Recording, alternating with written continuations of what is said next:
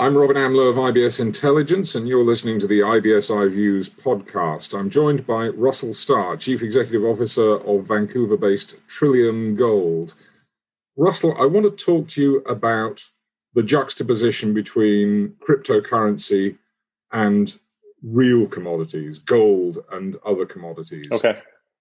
What's the yep. balance? People talk about Bitcoin as digital gold. Well, digital gold had a bit of a torrid time recently is it really yep. digital gold? I don't even like to think of it that way. My perspective is there's more than enough room in any market for both to coexist. The premise upon which cryptocurrencies have been created, uh, particularly Bitcoin, is obviously to deal with what everyone views and knows is, you know, the the infinite printing of of the U.S. dollar, and and of course, other countries pursuing the same sort of beggar thy neighbor economic policy where it's he who he or she who can print the most money as quickly as possible devalues their currency and and hopefully inflates their themselves out of uh, whatever morag or morass they're in. But truly in my opinion it's the millennial investor and in particular the us media that has turned this into a battle uh, a binary outcome. And really truly there is no binary outcome here. People can invest in bitcoin and, and take whatever risk they so choose I haven't seen gold uh, crater uh, 50% in, in a matter of, uh, of a month as a store of value, as has Bitcoin. So, look, the way I look at it and, and, and the way that I speak to investors who ask me this question is I say, I, I say these are two friendly and symbiotic opportunities. Gold has centuries of application, of understanding, of uh, history, so to speak and Bitcoin does not. So if you happen to be a, a very, very risk tolerant investor who, who can take you know 100% gains and 50% losses and maybe 100% losses and then 200% gains obviously bitcoin is perhaps a better investment for you than gold but i would like to point to people that that while gold has had these pretty impressive runs i mean we're, we were at $1900 uh, this morning until that adp print where you know everyone's rushing to the US dollar once again but I suspect that will be short-lived as as people realize that it's it's a slow and steady ride lower and gold flows will increase again. And and literally you saw news out of Russia basically saying they're eliminating all their US dollar investments and they're going to be likely buying more gold.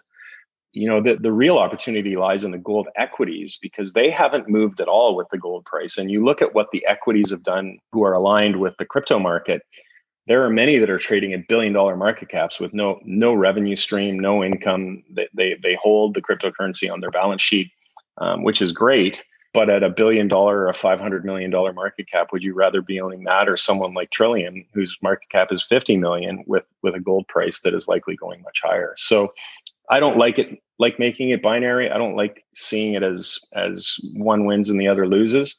I, I like to present an opportunity that that that that is uh, holistic and a scenario where both can be co-invested. I've got to be honest and say I think you're being very generous describing Bitcoin as an investment. well, look, I mean, everybody can take their own their own perspective on it. Is I guess what I'm saying. I'm of the view that there are some very, very smart people investing in in in Bitcoin. I wish them the best of luck, and they will potentially win, and and maybe not. But there are a lot of institutions that are now looking at ways to invest in the in the crypto markets, and and maybe that will be Ethereum, and maybe it'll be, be Bitcoin, but in my view, I mean, I, I am very very simplistic. My portfolio is about seventy or eighty percent gold and about twenty percent cryptocurrencies and DeFi technologies. And my view is that the U.S. dollar has nowhere to go but down, and that's probably the case for most currencies. And if you're not long hard things, and that isn't a cryptocurrency, if you're not long your copper, uh, your gold, your silver. I always pick on them because they're the three least invested commodities over the last couple of decades. Nickel. Uh, I talk to people who are long Tesla, and I'm like, "Have you ever looked at investing in nickel?" And they don't. They they're it's like an opaque look on their face. They don't even know what that means. And I'm like, "Well, none of those batteries that that fuel those those EV cars are going anywhere without nickel, and it might be a smart investment choice for you." So, look, you have to take a holistic view on this but I really do think the next decade is going to be one in the commodity market, um, not necessarily in the crypto market. Let's talk a little more then about gold and silver. I get your point about nickel completely, but gold and silver as marketplaces have had their own issues as well, haven't they? Yeah. The thing that I say to that is there are countries that are taking a long view and there are countries that are taking a very short term view. The bullion banks today is a perfect example. Gold's down $40 on an ADP print. Like, like why? That just makes no sense. The macro fundamentals are still in place. But as you and I know, these are opportunities for the bullion banks to try to trigger stops. You know, I worked in the FX market where literally that was the game. You try to trigger stops. You try to force people into positions that will better your portfolio. And that's what the bullion banks do over and over and over again. But as we've seen with every single industry that has uh, too much leverage, and gold and silver are perfectly uh, positioned for that scenario. If people start taking delivery of the underlying, which is what we're seeing. And if you have a country like China and another country like Russia who who just can't get enough of gold, and it looks like India is moving back into that position as well.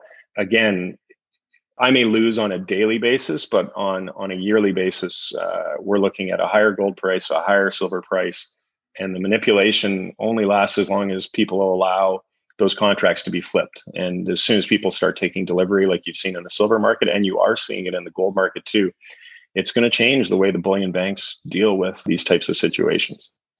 Let's move on then to the dollar. You yeah. mentioned it earlier.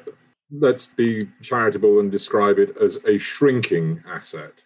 Well, it, it's funny. Uh, there's, uh, a, I mean, history is the best predictor of the future. And I don't understand how economic historians can see anything other than hyperinflation coming out of this. I happen to have a master's degree in economics and started my PhD in economics. And inflation is a very, very, very simple thing to measure. And whatever the US is doing, it, it is certainly not the measure of inflation. Inflation is rampant, it's everywhere. People are, are being incented not to work. The ADP, ADP measurement is, is skewed uh, severely just because the US has effectively created measurements that don't actually represent what's going on in the economy. And for whatever reason, people aren't thinking outside the box and just saying, well, hang on a second here.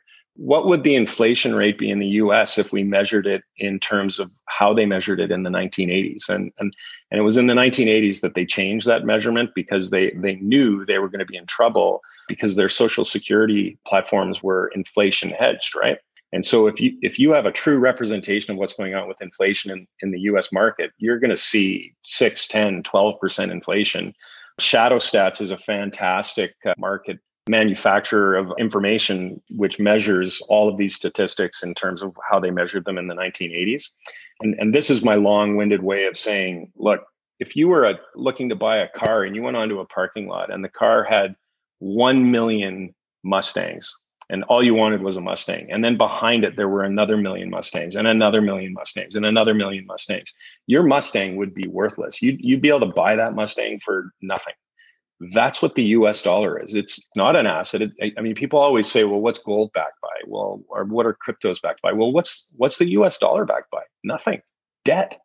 And people need to start thinking outside the box and recognizing what is really going on in the market. And, and that is higher gold prices, higher silver prices, higher copper prices, higher nickel prices, higher lumber prices, higher food prices, higher housing prices. And yet US inflation's at what what was their last measurement? Two. It was within their band of of understanding. Well, this is an impossibility. It's magical numbers. There's nothing mathematically correct about what they're doing it or the way they're doing it. And and to your point, and to my point, the US dollar is backed by nothing other than empty promises right now. And, and I know that's a bold statement, and I'll probably get someone shorting my stock because of it. But the reality is, it's worth almost nothing right now because the minute interest rates go higher, the US is bankrupt. To coin a phrase from the old song, there may be trouble ahead. Yes, yes. Russell Starr, Chief Executive Officer of Vancouver based Trillium Gold, thank you very much.